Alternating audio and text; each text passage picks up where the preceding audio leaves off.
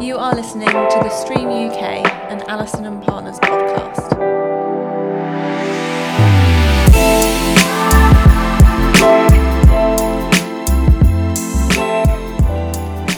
Welcome to the Stream UK and Allison and Partners podcast. My name is Andrew Rogers. Thank you so much for tuning in once again. This is episode three of our podcast.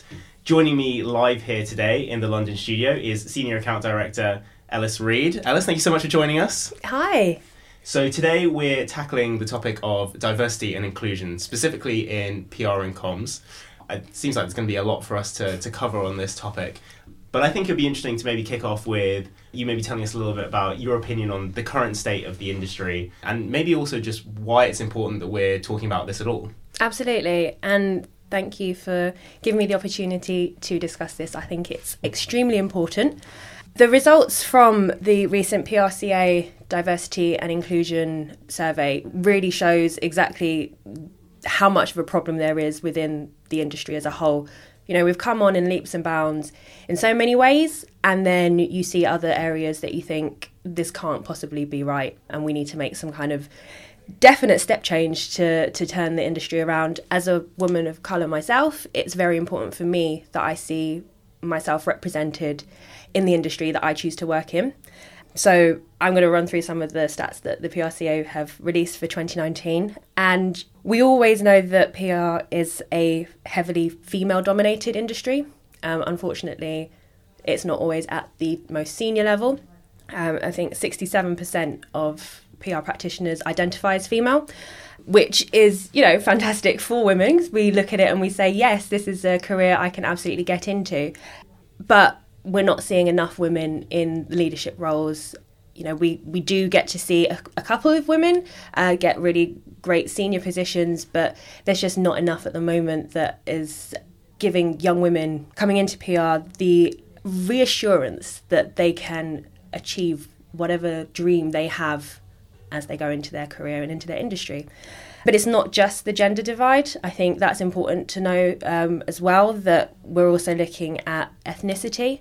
And in the UK, 80% of PR practitioners are white British and just 10% are non white, which is quite a shocking statistic, in my opinion, given that there is such a huge multicultural and diverse uh, population within the UK, you'd expect to see something quite different in in those stats.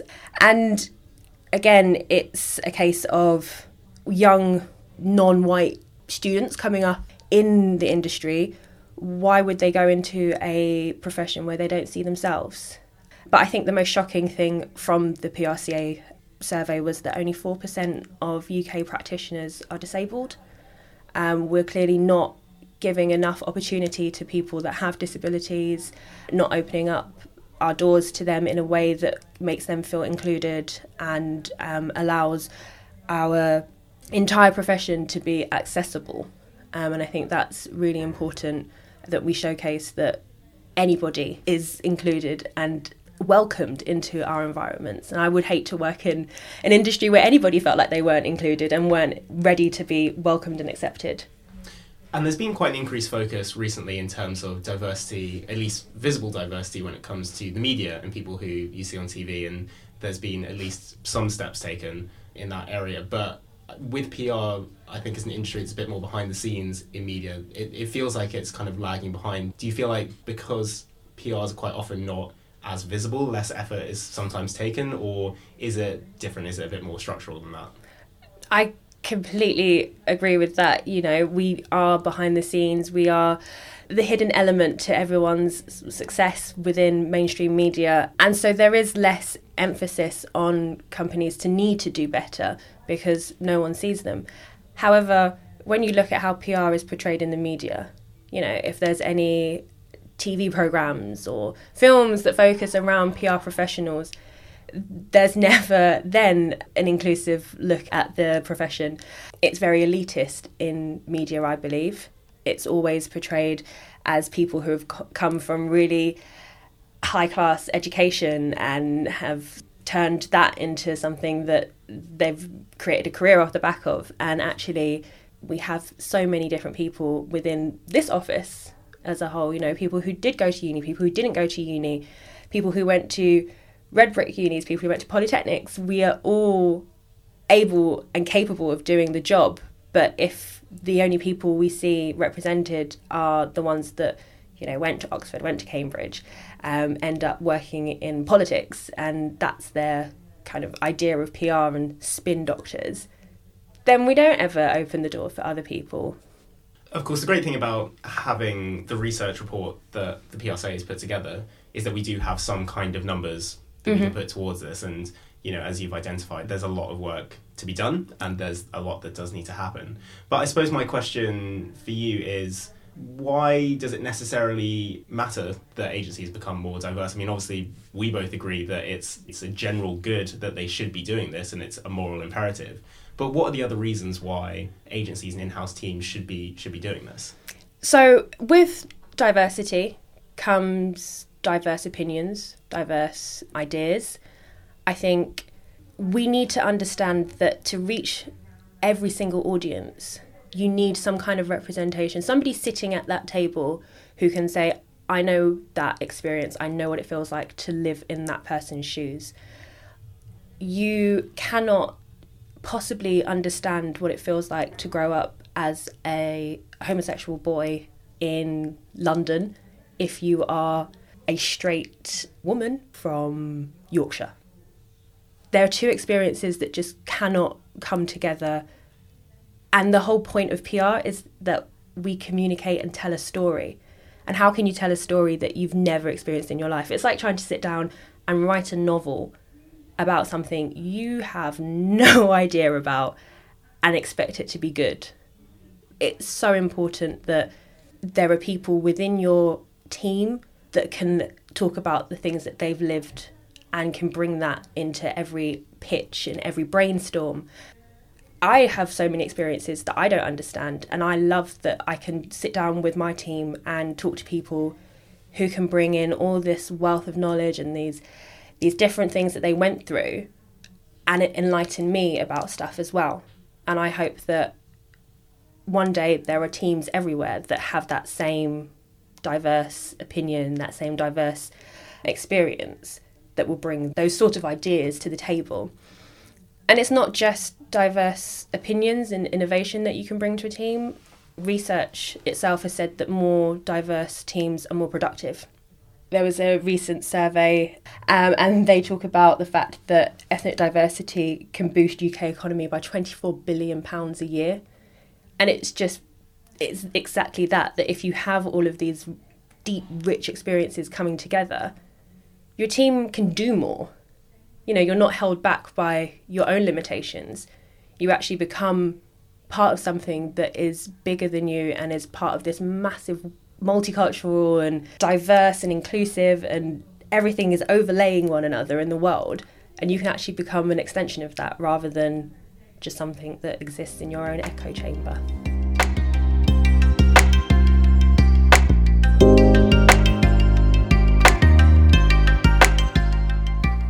And I suppose it's also interesting to explore where having non diverse teams has led to, well, really quite bad results in yes. terms of the campaigns that they produce there are plenty of examples you could point to in terms of campaigns that were really either insensitive mm-hmm. or just couldn't be taken seriously in terms of what they were trying to do.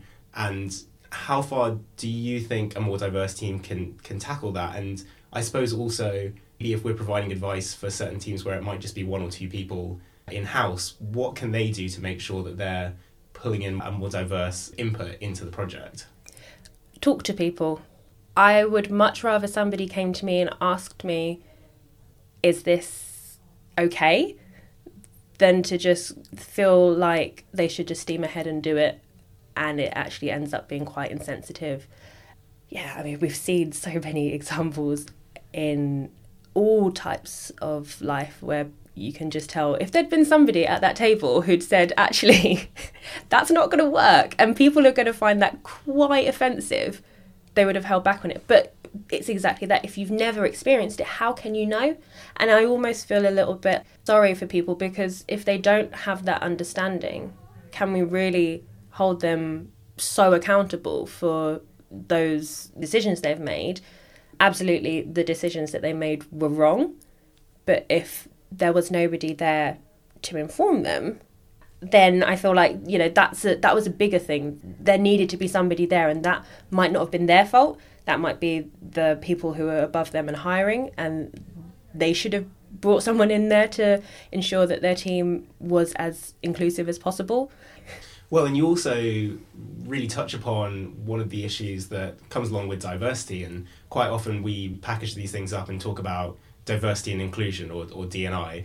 But the important thing about that is there are, there are two parts to it. The first part, of course, diversity and actually having people with differences in the room. But as you say, people also need to be listened to. Otherwise, these campaigns will still fall into the same same problem. So, what can agencies do, and what can organisations do to make sure that they're not just hiring people who are diverse, but also including them in the process and including them in campaign proposals? Obviously, you can't just bring anybody into a room just because they are different or because they have different views and or because they have some diversity that you think will add value you know that person who you bring into the team should be brought in because of their value as a PR professional rather than we're bringing them in because they're, they're diverse and we need to be seen to be doing something different here. But being very conscious of your hiring processes, being very conscious of the skills of the people that you're bringing into your team as well, I think is really important. People talk about doing blind interviews in order to really open up the pool of, of people. Something which fascinated me was when orchestras did the same thing, they went from 5% to 25% women within their orchestras. And it's because, you know, people tend to hire people who they look at and they recognize themselves in them. So ensuring that the team that you bring together is diverse is the first step, but then making sure that those people have the necessary skills, I think, is the second step. So, whether it's training up people who need to be at a higher level and being able to, to have those conversations, and having fostering an environment where people feel like they can talk and feel like their opinion will be valued. I think a lot of the time people feel scared to open their mouths because they don't feel as if anyone will listen to them or they don't feel like their opinion is valid.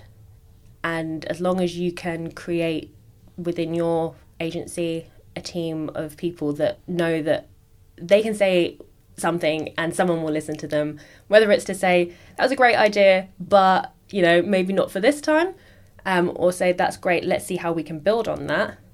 Anyone should be allowed to speak up and be heard, whether you're an intern or whether you're a director. And that's the most important thing, I think, in how you create that diverse and inclusive environment. And a lot of people listening to this podcast will be be listening along, and, and they might not necessarily see themselves as being in a group that doesn't necessarily need extra help, but they agree with the goals and the aims and they're 100% on board. Mm-hmm. And so for them, I suppose the question is how can they be a better ally and how can they use potentially their position they have right now to support more diversity and inclusion in the industry, but also in a way that brings the right voices to the foreground.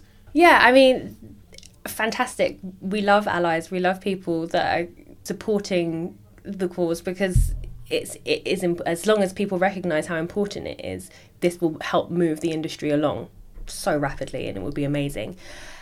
I think that people need to help others be heard and use their platform to hold the wider industry accountable for stuff. So if you see perhaps somebody is overlooked for something or not being listened to for any reason you know, race, gender, religion, ability, sexuality, anything, we need to stand up and say something about it. It might seem scary to stand up on your own and fight for something that maybe outwardly you don't look like you form part of that, but it's more important that other people from outside of this this problem are standing up for us and making us feel like we're included. So, in terms of hiring a more diverse workforce, one of the kind of excuses that's often thrown around is that people don't feel like they necessarily always have the candidates that they would want to fill those positions, and that while the will is there, they're not carrying it out. Now there's a lot of question marks as to whether or not that is the case or just be used as an excuse. But I suppose there's also this wider question of how can we encourage more people at a younger age to be considering comms and PR from different backgrounds. And I want to get your thoughts in terms of what we can do in terms of intervening perhaps a bit earlier on. Absolutely, that definitely is a problem. PR has become something that a lot of people don't feel like they can be part of. It's portrayed as this elitist profession in a lot of instances. People just don't even understand what it is. I mean, I, I don't know how often we've had the conversation around well, what is PR? And there are so many explanations and so many definitions. When I was studying my PR degree, is the same that my teacher basically said there is no pure definition for PR, which is helpful. But if we can't even define it in that instance, how are we going to attract people to the profession?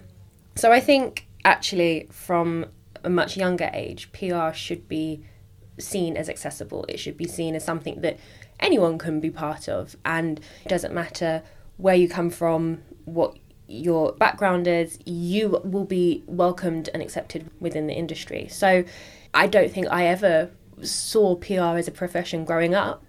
The only reason I knew PR existed was from AbFab.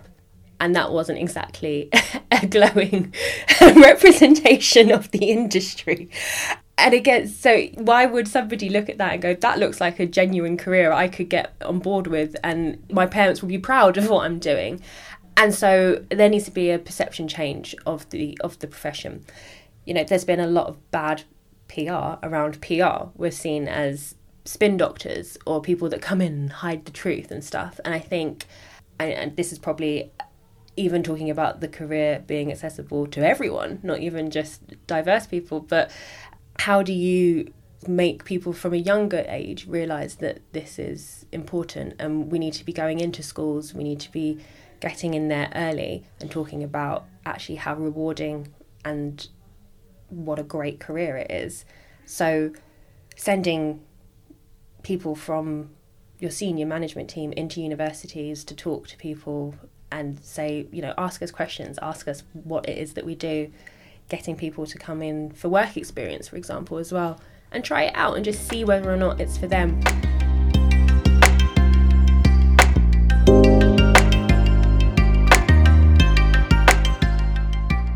Do you see the PR industry going in the direction of needing more specific campaigns that are targeted towards groups that have been underserved in, in the past? Thinking, for an example, with a lot of the brands that now do a lot more work around pride for example, mm-hmm. and a lot of that is in some cases to to jump on it as a kind of a new audience that's kind of potentially been of, of consumers that hasn't really been tapped to into into in the past in a major way.